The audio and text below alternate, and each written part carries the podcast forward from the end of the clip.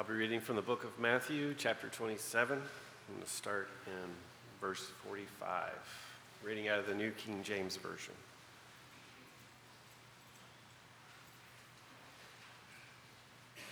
Now, from the sixth hour until the ninth hour, there was darkness over all the land. And about the ninth hour, Jesus cried out in a loud voice, saying, Eli, Eli, Lama Sabachthani. That is, My God, my God, why have you forsaken me? Some of those who stood there, when they heard this, said, This man is calling for Elijah. Immediately, one of them ran and took a sponge, filled it with sour wine, and put it on a reed, and offered it to him to drink. The rest said, Let him alone. Let us see if Elijah will come and save him. And Jesus cried out again with a loud voice, and he yielded up his spirit. Then, behold, the veil of the temple was torn in two, top to bottom, and the earth quaked, and the rocks were split, and the graves were opened, and many bodies of the saints who had fallen asleep were raised. And coming out of the graves after his resurrection, they went into the holy city and appeared to many. So when the centurion and those with him who were guarding Jesus saw the earthquake and the things that had happened, they feared greatly, saying, Truly, this was the Son of God. And many women who followed Jesus from Galilee, ministering to him, were there looking on from afar, among whom were Mary Magdalene, Mary the mother of James and Joseph, and the mother of Zebedee's sons.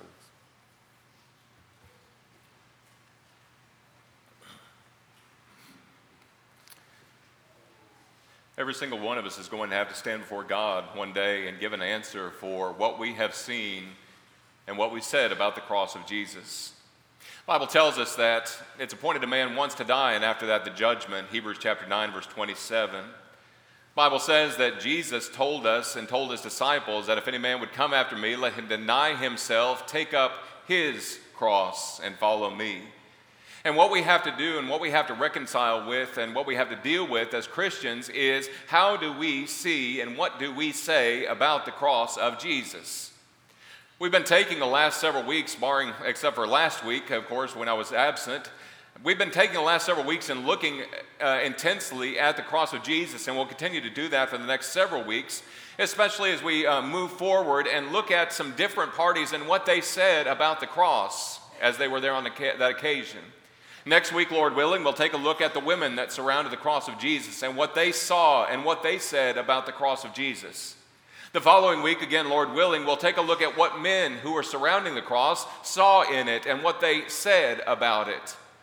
But this morning, I want to submit for you to consider for us as we look at the cross is that as we look at the miracles surrounding the cross and the death of Jesus, what you see in the miracles is what God said about the cross. It's amazing to me that Matthew, Mark, Luke, and John, we can go in those books and we can learn the historical fact that Jesus did die upon a cross. And yet, at the same time, what we have to do is we have to go into the book of Acts and we have to go into Romans and uh, 1st and 2nd Corinthians and all the rest of the books of the New Testament for those writers to offer commentary about the significance of what we read here in Matthew 27 about the cross of Jesus. But as we look at the cross itself, we have to realize that there are men that are saying things about it on that occasion, about the death of Jesus. There are women who are there who are saying things about the death of Jesus. But in the miracles that we see here at, at, at the cross in Matthew 27, we see what God says about the death of Jesus on the cross. There are a couple of things that are significant that I believe are noteworthy for us as we begin our study here in Matthew 27, verses uh, 45 and following. The scripture was read for us just a moment ago. As we look at the cross, I want you to notice a couple of things that the miracles talk about. When we use the term miracle, we're using the term as God suspending the natural law in order to tell something, in order to teach something. God is suspending natural law and natural order in order for Him to offer commentary. It's amazing to me that all throughout the life of Jesus, the commentary that God is offering throughout the life of Jesus are his miracles. The power that he's able to use by the hand of God, by the power of God, which God did through him, as Peter would say in Acts chapter 2. Those things, God is offering commentary on who Jesus is throughout his life. But now, even at Jesus' death, what we find is that God is offering commentary to us about the death of his son and about how he sees that. And there's a couple of significant things that I think we need to consider as we look at the cross this morning. The first thing is this Friends, there were very few people on that occasion that understood the gravity, the significance of what was happening to Jesus there on the cross. There were very few people that had an instance and an inkling of, of the gravity of that situation. And what's amazing about God is that the miracles on this occasion really punctuate that.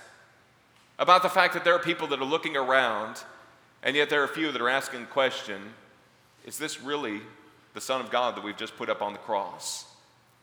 The second thing is, is the extraordinary nature of the miracles here at the death of Jesus. What would have been even more incredible and what would have been even more astounding is if there had been zero miracles at the cross. I think the extraordinary nature of these four that we're going to look at this morning says something again about God and about what he sees in the cross of Jesus.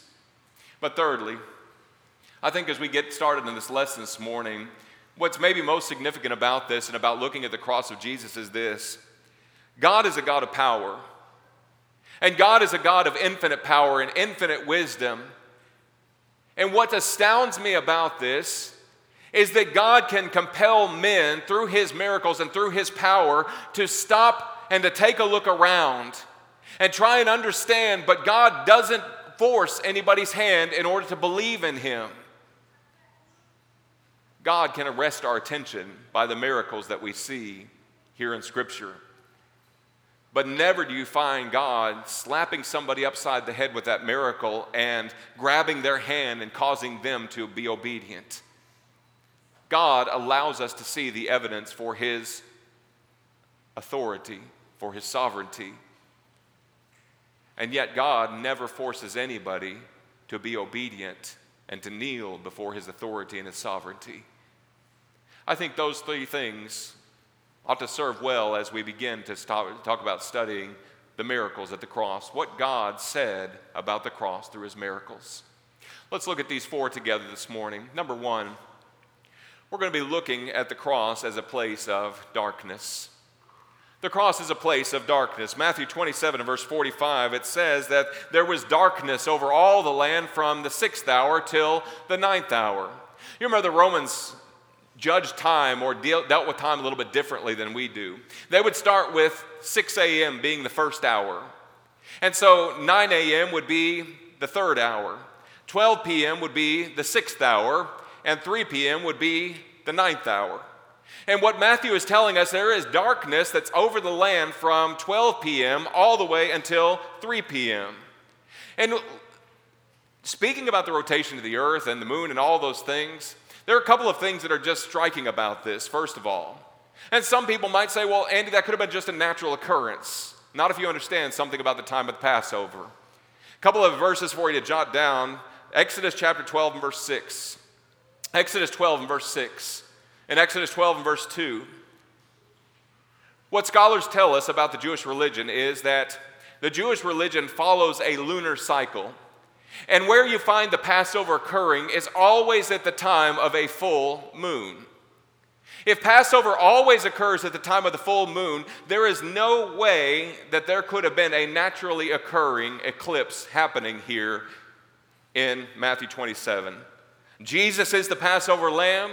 Passover was based upon a lunar cycle, and therefore you don't find the sun and the moon being in the position where there was a naturally occurring solar eclipse. That's something that's significant to me, and it's really ironic in a lot of respects. When you find God recounting the history of Israel and going back to his high water mark of what he had done for Israel, you know what God would always, almost always go back to whenever he would talk through the law and through the prophets? You remember how I bore you out on eagle's wings from Egypt. You remember how I, through the death of the firstborn there in Egypt, brought you out by a mighty hand out from under Pharaoh. At the time of year, the Passover, where God's grace should have been shining brightest, what's amazing here is on this particular Passover, there was nothing but darkness from 12 p.m. to 3 p.m. That's really ironic to me. It's something that's, of course, attention getting.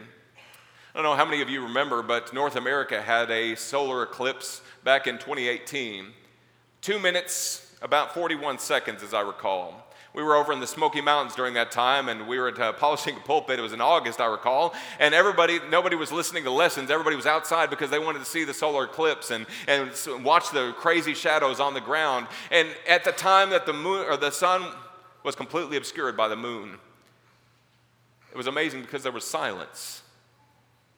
I cannot imagine for three hours darkness over all the land and the silence that would cause somebody to look up and say, What in the world happened? In fact, there are Roman scholars that have recorded this event. Tertullian, a Christian apologist writing about 200 AD, believe it or not, says you can go back and you can look in the Roman uh, annals and the Roman chronicles and realize that there was, at this time, at the time of the Passover during this year, a eclipse, a supernatural event. And we look at this and we say, yeah, darkness over the land for three hours is significant. But how is this God perhaps speaking about the death of Jesus? There are a couple of ways that this miracle might be significant to us. Realize this number one, it's as if creation itself is sympathizing with the death of the Creator. Jesus is the Word, Jesus is the power of God to create. Colossians chapter 1 tells us that by him everything was made that was made. Without him there was nothing that was made that was made. Jesus, being the creative force and the creative word and the creative power of God, spoke everything into existence. God, by his mighty hand, spoke together. And we have the result, which is the creation. And now, the Creator has come down, taking on the form of man and is dying in the midst of his creation. It's almost as if creation sympathizes with what's going on here at the cross. It could be that the darkness here on this occasion was a veil to cover the shame and the nakedness of Jesus. Once again, Roman crucifixion didn't leave a person with dignity. It wasn't about saying, okay, how can we make this man die in a dignified way and how can we hold on to his integrity and how can we make sure that he's, he's covered properly? There was none of that. Roman crucifixion was designed to make the most pain, the most shame, and the most humiliation as possible. It's almost as if the darkness is there to cover the shame and the nakedness, the suffering of Jesus.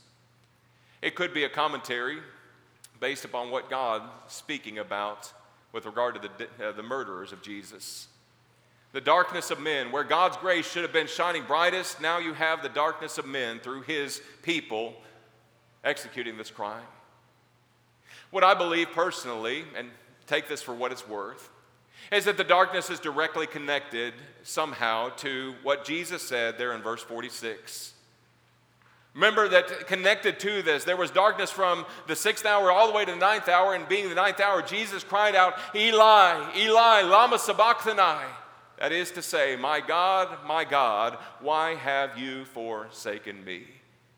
Brothers and sisters, I've got to tell you, there is not a person alive that can tell us the significance and the full weight and the full meaning of what happened there to Jesus on Calvary at this moment. There's not a single one of us that can experience and say, I felt that to the fullest extent that Jesus did. Realize that what Jesus is doing is pulling from an Old Testament passage, Psalm 22 and verse 1, and applying that to his current situation. We sing the song sometimes that, that behold the man upon the cross, my sin upon his shoulders. Ashamed, I hear my mocking voice call out among the scoffers. And it talks about the Father turning his face away from the Son, that he who knew no sin became sin for us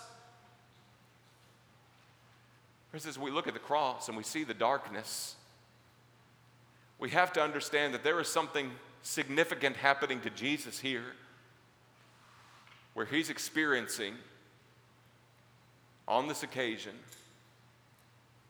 what he came to save us from. Do you realize that living in this life, you have never been forsaken by God? It may feel like that, not to the extent that Jesus has. It may feel like that, but every single one of us living here in this life and in this world are recipients and beneficiaries of God's goodness. This the nature of our creation.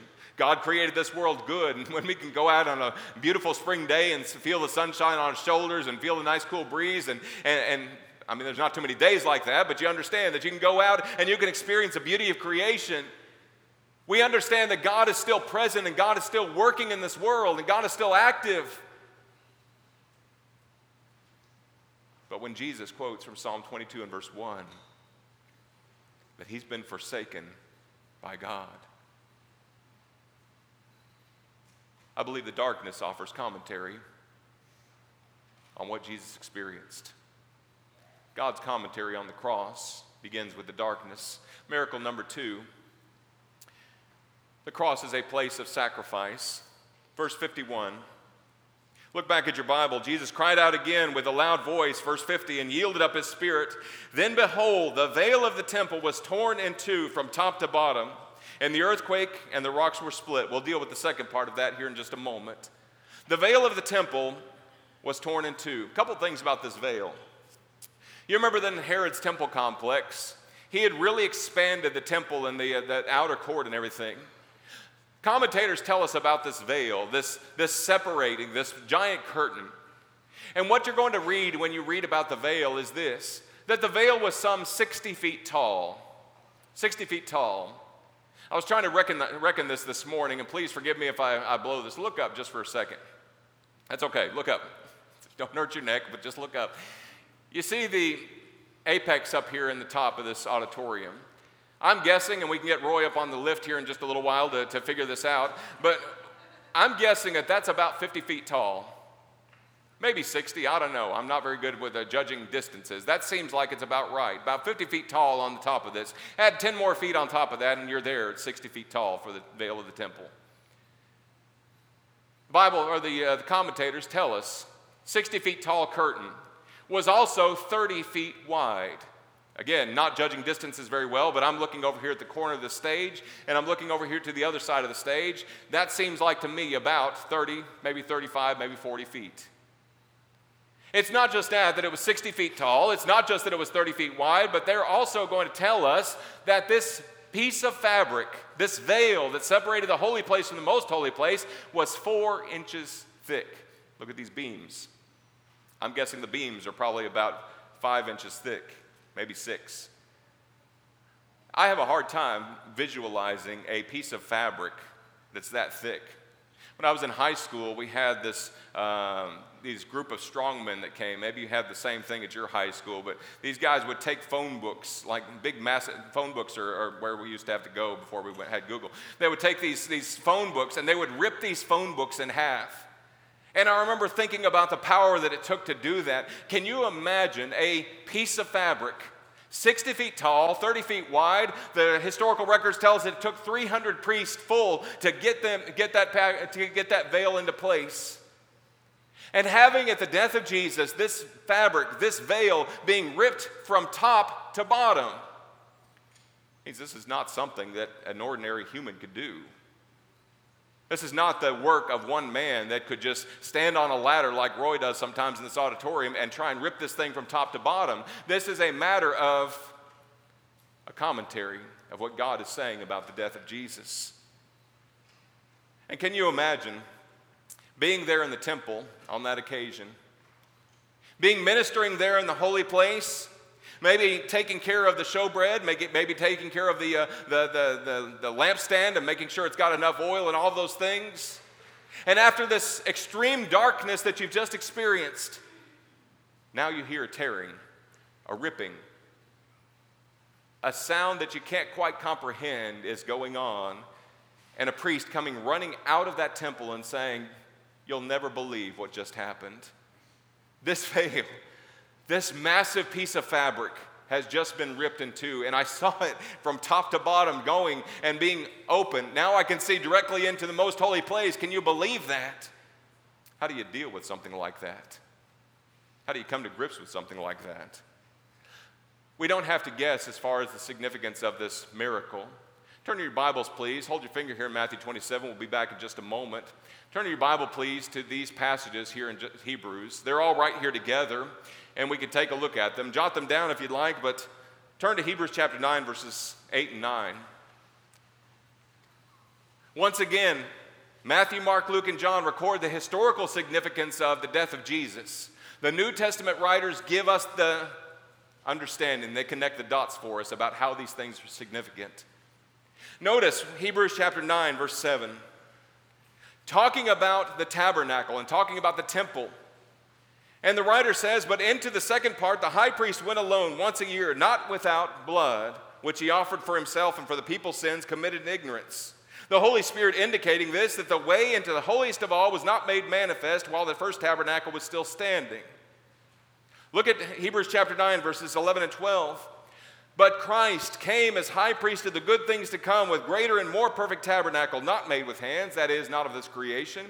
Not with the blood of bulls and goats, but with his own blood. He entered the most holy place once for all, having attained eternal redemption. Let me explain what's going on here. As you look at the tabernacle proper, you had the holy place and this massive veil, this, this big piece of fabric here in, the, in, in uh, Herod's temple. And it separated the holy place from the most holy place. There was only one man allowed to go one time a year into the most holy place to make atonement for the people, and that was the high priest. In fact, tradition tells us that what would happen is, is that if the high priest made a mistake in there, and for some reason he, he did something wrong or he went with the wrong attitude or maybe he wasn't ritually clean, God could strike him dead. And then the question becomes how can we go in there and pick him out, pull him out? And so, what they would say traditionally that they would do is tie a rope around his ankle so that as he went in there and they had a bell on him so they could hear them moving around in there. But if he was happened to mess up in the presence of God's holiness and was struck dead, they could just pull on that rope and pull him out because it was not lawful for anybody to go. And as if that weren't enough, upon the veil, the, the object that we're talking about, there were cherubim, winged creatures that were sewn into the fabric with arms outspread as if to say, You have no business here. This is restricted access. Do not come this way. There's something about them guarding God's holiness not only here, but also on the mercy seat of the Ark of the Covenant. You would have the cherubim with their arms outstretched, showing and covering the mercy seat, showing there's something special about what you're doing. And it was only one time a year that the high priest was allowed to go behind that veil into the presence of God, uh, where the Ark of the Covenant sat and where the mercy seat sat on top. And as he would sprinkle the blood of that goat and make atonement for the people and for the congregational sins, that happened one time a year. What the Hebrews writer says is here's our high priest, Jesus. And what Jesus did was make a way so that we could come and we could stand behind the veil.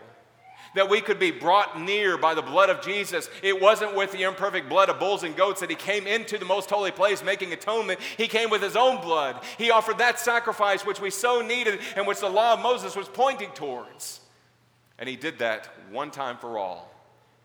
And what's going on here at the cross is this that veil being torn top to bottom as if no longer to say no access, but there's access for all.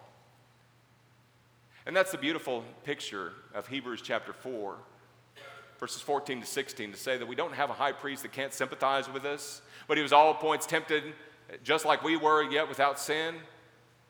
And the answer that he says is Therefore, let us come boldly before the throne of grace. That's a picture of us going in behind the veil and standing in the place where Jesus has made the way. Christians, this is a reason to rejoice and to think about the significance of what happened here at Calvary because this veil being torn to, uh, from top to bottom is not the work of man, it is the work of the Savior that died on the cross. It's God's commentary to say, no longer is that old system restrictive. Now we all have access and we all have bold access to come before the Father. Miracle number three the cross is a place of significance. Matthew 27, verse 51 there was an earthquake, a great earthquake, as Jesus yielded up his spirit. There is a miracle of an earthquake, violent enough, it says, to split rocks apart. And there are some that have tried to explain this away, saying, you know, that's just a, that's just a, a, a coincidence that that happened. No, the timing of it convinces us that this was a miracle. Once again, as if the darkness was not arresting, I do know that there were still some people that were going to and fro, you know, whenever that, uh, that eclipse was happening back in 2018. But I tell you what, You go and you talk to somebody that's maybe come from California or maybe lives in California, and there is something that whenever that earth begins to shake, you begin to go and look for a door frame. You begin to run outside and try and find a place that's, that's stable enough to, for you to stand and be able to withstand it. That will bring your life to a halt, won't it? Those of you that have been through an earthquake. And it's amazing to me to think about the earth shaking and not being anywhere where you can find a, stabi- a stability. You can try and hold on to something, but that thing is holding on and that sh- thing is shaking just as much as you are. There's a miracle of an earthquake on this occasion. And there's a significance about this.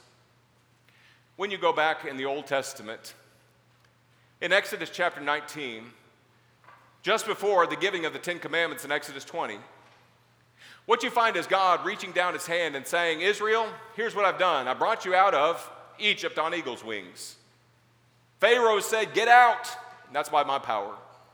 And God says, Now, if you're going to listen to me, if you're going to obey my voice, if you're going to follow me, you're going to be a special people to me, a special treasure above all the earth, a holy nation, a holy priesthood. Israel, do you want this? And Israel says, Yes, we want this. God has offered terms of a covenant, a sacred relationship, a sacred contract with Israel. And as Moses tells the people, here's what you're going to do you're going to cleanse yourselves, you're going to purify yourselves, because on the third day, the Lord's going to come down and he's going to come on down on Sinai. He's going to give you the laws and the commandments of this covenant. You know what was happening there at Sinai on that occasion as God gave the first covenant?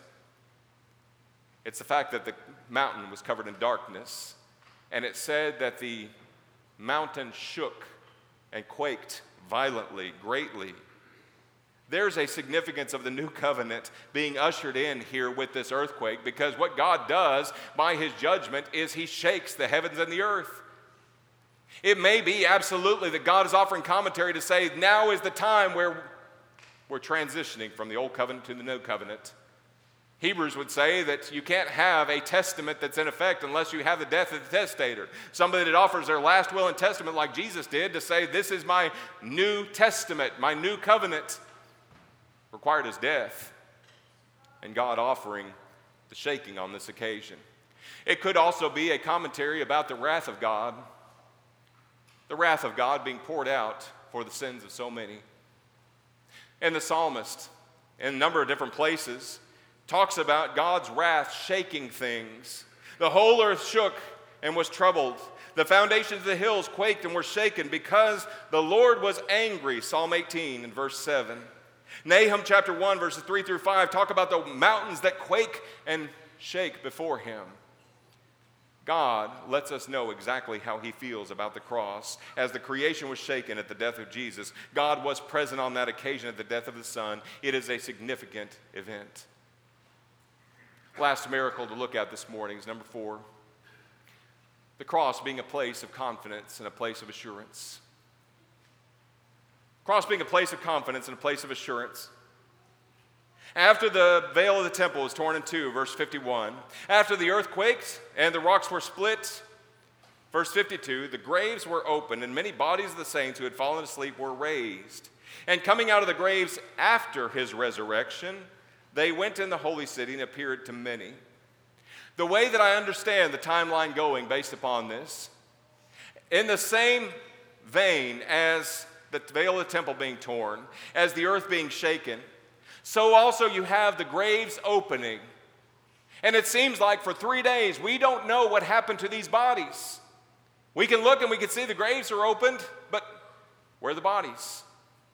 And after his resurrection there on that Sunday, now you have people that are going into, raised saints that are going into the houses of those and appearing to those people that were witnesses on that occasion. Where were the bodies? I believe the same place Jesus was. God found a place for them. And again, later, coming back and affirming the resurrection of Jesus. Can you imagine this just for a moment?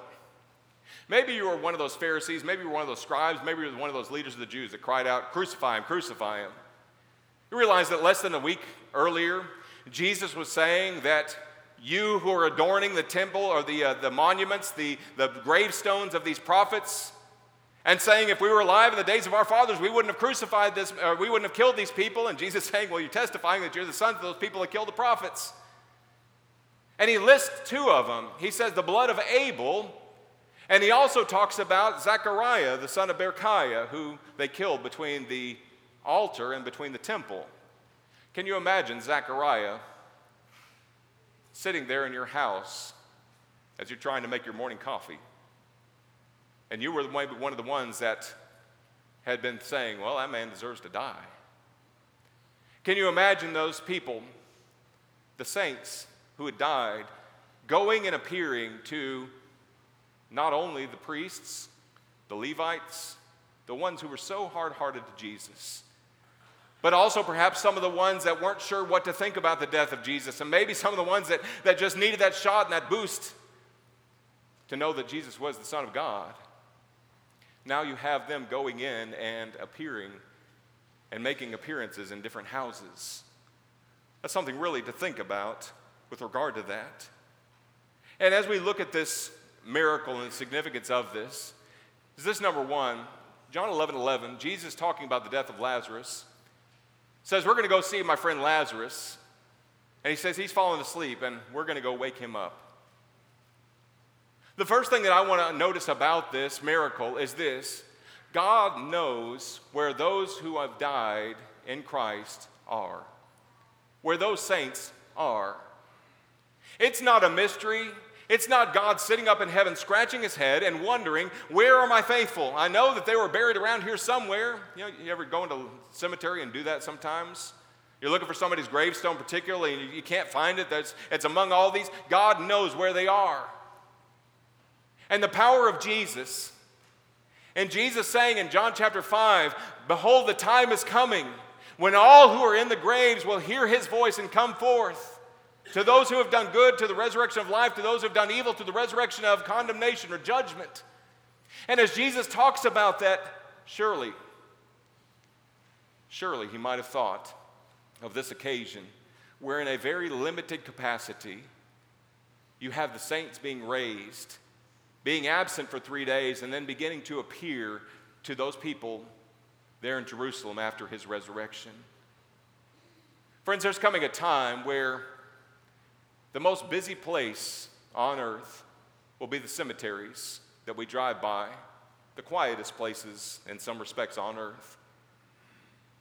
Where the fact that because of the resurrection of Jesus, because of the death of Jesus, and the sinless nature of it, God has given assurance that we're all going to stand before Him one day in some capacity to give an account of our life and how we lived and how we've been obedient and what we've said and what we've done about the cross of Jesus. That's the significance of this miracle. And the fact that, brothers and sisters, you ever hear Christians that talk about their salvation in terms of, well, I hope so. Maybe God is going to give me a place, maybe. That's not the message of the cross. The message of the cross is God knows who you are and if you have put your faith and your trust in Jesus Christ and you have obeyed Him and you've tried to live your life faithfully, no, yes, not perfect, but sanctified, but made holy, and continually trying, your salvation is a place of confidence and assurance based upon the resurrection of Jesus Christ from the dead and based upon the fact that God says what happened in a limited capacity here on Calvary is going to happen universally. And for those of us that are alive and remain, there's confidence about that too. 1 Thessalonians chapter 4 We who are alive and remain will be caught up together with them, speaking about the resurrection of the dead. Thus we shall ever be with the Lord. There is a confidence that you can have in your salvation. That no matter what, brothers and sisters, as you follow the Lord, there's nobody that can take away from that. And as God offers commentary on the death of his son on this occasion, brothers and sisters, we ought to rest in the fact that our future lies with the one who didn't stay in the grave. Our hope lies with the one who didn't stay in the grave. It said that the darkest day of the Revolutionary War was on May 18th, 18 or 1780. The Northeast was covered with a darkness, a mysterious darkness there on that occasion. And in fact, you can go back in different places and read about the darkness of uh, places like Hartford, Connecticut, The state Congress was in session at that time, and there were a lot of people that when they saw this darkness that, that uh, proceeded over, over all the land, a lot of them dropped to their knees immediately and began to pray. In fact, Colonel Davenport was the Speaker of the House at that occasion. And as members of Congress began to file out, thinking that this was the end of days, turns out that it was actually forest fires that were uh, just north in Canada, and they were, they were covering the Northeast with a lot of, uh, a lot of dark smoke and, and, blotting out the sun in a lot of cases. Colonel Davenport, the Speaker of the House, was there and, and trying to bring some semblance of order, said this Gentlemen, the day of judgment is, is approaching, or it's not. If it is, there's nothing we can do about it at this point. If it's not, I want to be found fulfilling my duty. Let's bring some candles and let's get back to business. I think about our lives, brothers and sisters, and how sometimes throughout this world and throughout this life, we have things that arrest our attention, don't we? We have moments like September 11th where it just stops us and causes us to think about the eternal, where it stops us and causes us to think, could this be the end? What we ought to do, brothers and sisters, is go back to Calvary and look at what arrested those people's attention on that occasion. Because our God is so great that He will display His power through His miracles here on Calvary. And yet He will not force your hand to be obedient to Him. But the truth of the matter is, even if you have never obeyed Christ in this life, you will acknowledge Him as Lord that every knee should bow and every tongue should confess Jesus Christ is Lord to the glory of God the Father. Philippians chapter 2, verses 10 and 11. Every knee shall bow and every tongue shall confess. Romans chapter 14, verse 10. And as we're arrested this morning based upon this lesson and thinking about the miracles and what those things spoke about, what God spoke about with regard to Jesus, I hope you're thinking about your spiritual condition. I hope you're thinking about how you're walking right with the Lord because if you're not, brothers and sisters, you do not want to be on the receiving end of God's wrath. Jesus died so that you don't have to face that. Jesus died so that you could be the beneficiary of the blood that he shed on the cross and that you could be drawn near to God and that you could live every day for him with a confident assurance and hope, no fear of the future. No guilt in life, no fear in death. This is the power of Christ in me. From life's first cry to final breath, Jesus commands my destiny. No power of hell, no scheme of man can ever pluck me from his hand till he returns or calls me home. Here in the death of Christ, I live. Let's stand and sing our invitation song.